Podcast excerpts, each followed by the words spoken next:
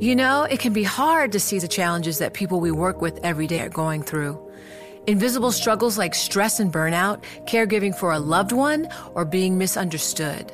But insight, awareness, and empathy will help us better see the issues they're dealing with. And that can make us and our companies healthier too. I'm Holly Robinson Peete. Join us on The Visibility Gap, a new podcast presented by Cigna Healthcare.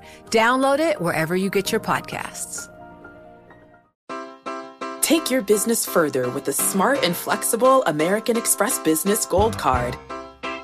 You can earn four times points on your top two eligible spending categories every month, like transit, U.S. restaurants, and gas stations. That's the powerful backing of American Express. Four times points on up to $150,000 in purchases per year. Terms apply. Learn more at americanexpress.com slash business gold card. Everyone. Today, we're going to jump right in. We're going to start off the show with an interview we did with Ali Izadi Najafabadi. He leads our research in the Asia Pacific region. He'll tell us about the beginnings of the recovery in China and across the region. I found it very interesting to think that while some of these economies are starting to recover, they're export economies, so they're waiting on the rest of the world so they can really get going. Please note that BNEF does not provide investment or strategy advice, and you can hear a full disclaimer at the end of the show. I'm Mark Taylor, and you're listening to Switched On, the BNEF podcast.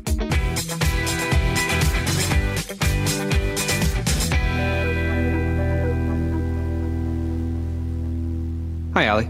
Hi, Mark. Thanks for calling in. Thank you for having me. We just published, like literally 20 minutes before we started this conversation, a report called Wuhan Recovery in Numbers Planes, Trains, and Automobiles. From what we know, everything started there, but it's also the first to go through or start recovery.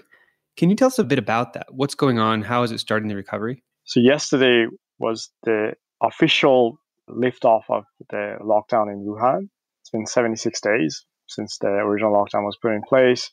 And we're starting to see a gradual sign that certain segments, so for example, uh, passenger vehicle volumes recovering, not all the way back to the levels that they were before the lockdown was in place, but still a good sign that economic activity is returning. At the same time, if you look at segments like aviation, you can still see signs that you're nowhere near being back to normal. Maybe we might not be in a position to comment fully on this, but does it feel like a full recovery or does it feel like a stop start, slow, dip your toe in the water type of thing? There's two ways to look at it. One is, of course, we can look at the statistics. And if you look at the statistics, you can see, for example, road congestion, there's a bit of an upturn.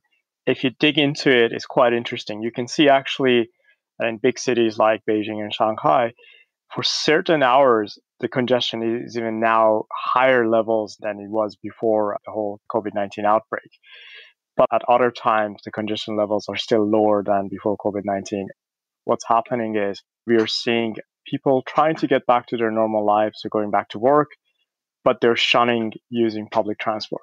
So they're using their cars to go work, to work more often. At the same time, they're not taking as many non-essential trips as they used to. So the traffic congestions that you had associated, for example, for going on a road trip during the weekend or on the holidays, that's not happening as much. And then if you go on a personal level, so talking to our colleagues specifically who are now finally going back to the office, there's a whole process involved. So anywhere you want to go to uh, major office buildings or commercial buildings in China, usually you encounter a security cordon at the beginning where you have to scan a QR code that says you're healthy, you have met all the quarantine rules that the local authorities have put in place for people who have traveled before. And you can use that QR code to enter. There's still health checks. They monitor your temperature at many spots.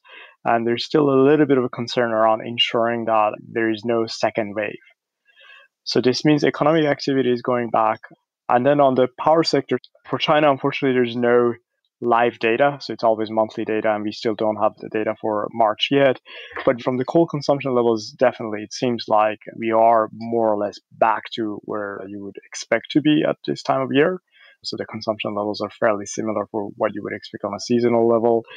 On the oil side, the refinery run rates have recovered, but the consumption levels and the price response still a bit lagging. It remains to be seen if you see demand fully recovering to the same level as before.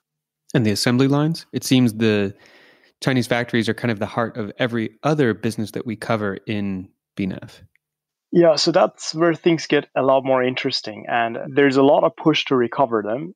And initially, the challenge was because you had a lot of lockdowns still in place, access to labor was quite difficult.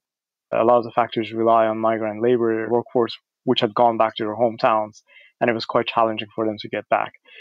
Based on the latest indicators, we're getting close to have everyone back, typically after the lunar holidays, it maximum takes three weeks to get back to 100%.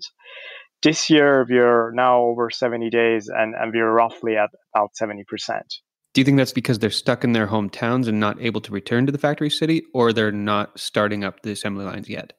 So, on the manufacturing side, the first challenge was once China implemented the lockdown, people could not go out because the lockdowns happened during the Lunar New Year holiday, a lot of the migrant workers had already gone back to their hometowns. And these restrictions prevented them from coming back. Now, the restrictions were gradually eased, but even when they were eased, it required that if you traveled back to your place of work, you had to actually self quarantine for two weeks before you were allowed to enter the factory or the office. And of course, even after entering, they have implemented some physical distancing measures to make sure that there's no second wave. So that process has already taken place. What's now unknown is the impact from the export markets of China. So China, as everyone calls it, the factory of the world.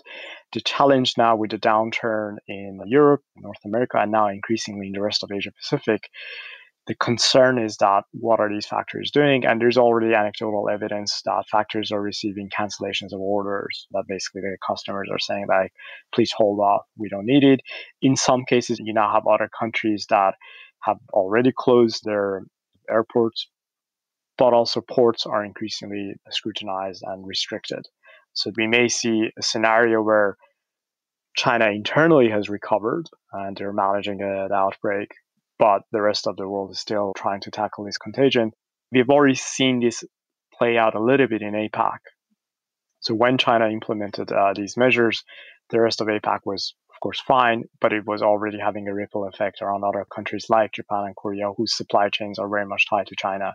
So you had, for example, some auto manufacturing in Korea in February having to temporarily shut down because they couldn't get certain parts from China. You're in Korea here in UK and in the US, we kept hearing we should handle this like South Korea does. Is South Korea beginning a recovery effort now? And do you expect a trend of recovery around APAC? Will APAC be first?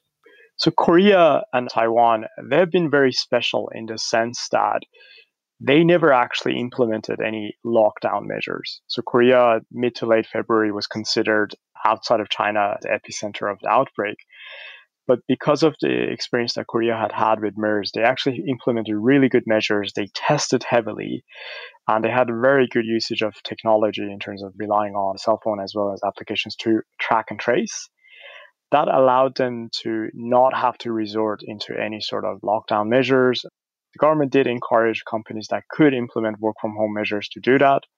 They also did shut down venues that would be involved around gatherings of too many people because one of the major sources of the outbreak was a religious service gathering where you had about 10,000 people in a confined space and that caused the spread.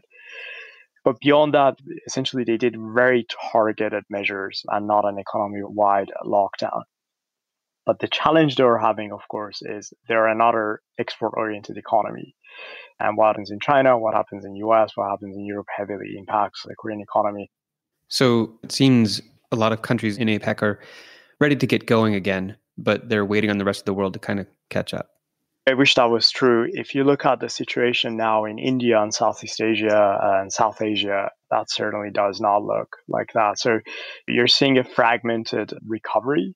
If anything, some countries are just at the beginning of the outbreak. They're nowhere near the peak yet internally when we're thinking about all our forecasts, it's one of the most challenging parts around how do you come up with scenarios around recovery where the starting point for countries is so different.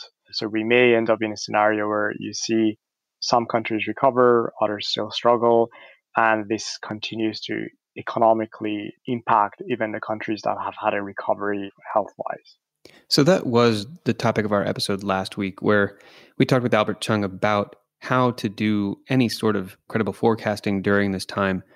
It seems in most of APAC, based on your comments just now, that the forecasts are still being drawn very much with dotted lines, scenarios which are A, B, and C scenarios. But at least in China, could you say maybe getting a handle on what could happen or what the recovery could look like? Or is that dependent on the rest of the world still? There's two factors for China. One is you have to have a view around what happens the rest of the world, uh, given that China's economy is export dependent. The second part of it is the measures that China itself is implementing around stimulating the economy. So, what China has done is both the central government as well as the local government are announcing a series of measures. And what's interesting is we have already seen some entities like investment banks and others rush to put out forecasts. And the challenge with that approach is that they are actually missing some big chunks of what's coming in. For example, people are already rushing saying that it's not enough or it's going to bloat certain sectors or others. There have been already a lot of criticism. And while some of the criticism is valid, I would also caution that it's too premature to draw Uh, the full picture. Not only China is in the process of announcing stimulus measures in response to COVID 19, this is also the year that China is finalizing the 14th five year plan.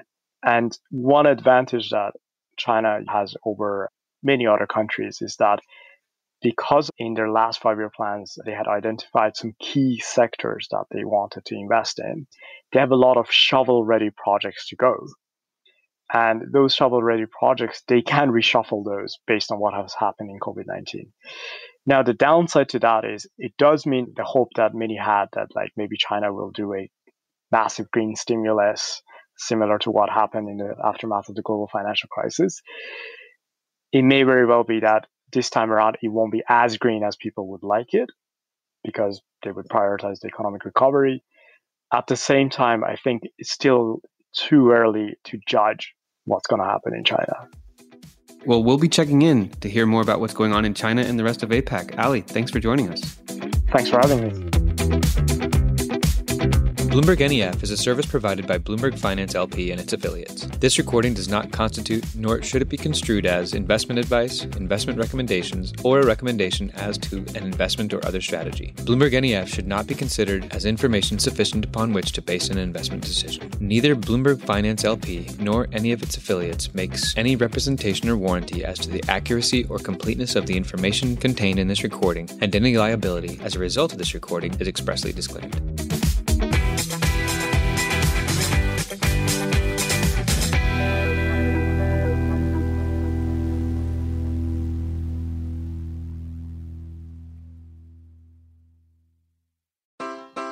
Take your business further with the smart and flexible American Express Business Gold Card. It offers flexible spending capacity that adapts to your business. You can also earn up to $395 in annual statement credits on eligible purchases at select business merchants.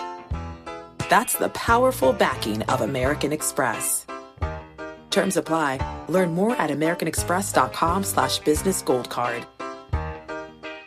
It can be hard to see the challenges that people we work with every day are going through. I'm Holly Robinson Peete. Join us on The Visibility Gap, a new podcast presented by Cigna Healthcare. Download it wherever you get your podcasts.